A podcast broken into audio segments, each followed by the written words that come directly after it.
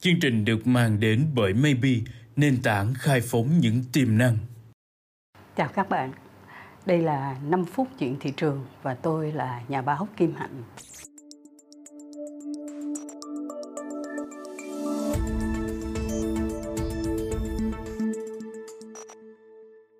Sắp tới Tết thì ai cũng phải nghĩ tới quà Tết cái số lượng người mà nghĩ rằng là mình sẽ nhận được quà Tết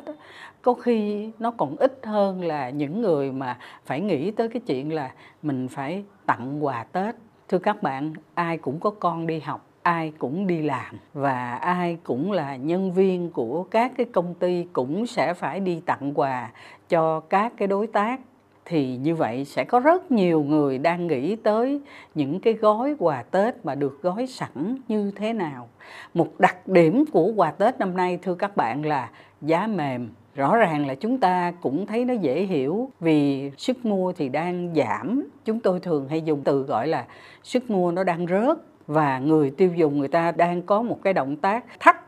chi tiêu công ty Foodmap, một cái nhà sản xuất và kinh doanh nông sản của bạn anh Tùng là một cái bạn trẻ rất là thân thiện với lại BSA và Hội Doanh nghiệp hàng Việt Nam chất lượng cao. Năm nào bạn Tùng cũng nói với chúng tôi là chuẩn bị chúng ta sẽ làm những cái gói quà nông sản chế biến bởi vì ảnh kinh doanh nông sản mà nhưng năm nay thưa các bạn tôi thấy tuy là chuẩn bị trước khá là lâu mấy tháng trời nhưng cái sự mà rộn rịp của Foodmap á, hình như là nó có hơi giảm một chút. Trong khi đó tôi nghe thông tin là hệ thống siêu thị Copmart á, là đưa ra những cái gói quà Tết giá rất mềm chỉ suýt sát 100 ngàn đồng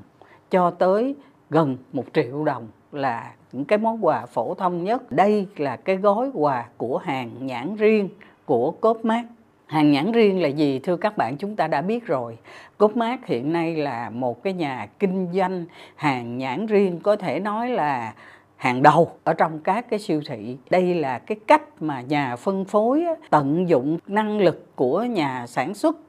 và đưa cái năng lực phân phối của mình vào để giảm giá hàng bán cho người tiêu dùng. Những cái nhà sản xuất là họ không còn cái thương hiệu ở trên cái bao bì của sản phẩm, hay là họ còn một cái tên mà giống như là một con kiến nó bò qua cái tờ thông tin sản phẩm vậy đó là thí dụ như là công ty X sản xuất tại Việt Nam, nhưng mà cái tên lớn đó sẽ là cái tên chung của những cái hàng nhãn riêng của nhà phân phối. Như vậy, nhà phân phối có thể giảm bớt được 30%, 40%, thậm chí 50% cái giá bán của các cái sản phẩm cũng là của các cái doanh nghiệp Việt Nam cũng có khi là của những cái nhà sản xuất tên tuổi nhưng không còn tên nữa và đó là một cách mà Copmart đang tận dụng cái lợi thế là mua hàng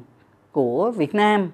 nhưng mà không để cái thương hiệu và bán với một cái giá mềm. Tôi nghĩ chúng ta Tết này chắc chắn là sẽ phải suy nghĩ tới quà Tết giá mềm. Giá mà cao quá thì chúng ta sẽ thu hẹp lại cái phân khúc thị trường của mình. Nhưng giá mềm thì chúng ta nên cố gắng cộng thêm vô cái giá trị gia tăng cao là tất cả cái sự chăm chú, cái sự quan tâm, cái tình cảm yêu thương và chăm sóc của mình tới những người mình tặng quà. Tôi xin được tạm dừng cái câu chuyện phân tích về cái quà tết giá mềm và xin hẹn gặp lại các bạn trong 5 phút tiếp theo.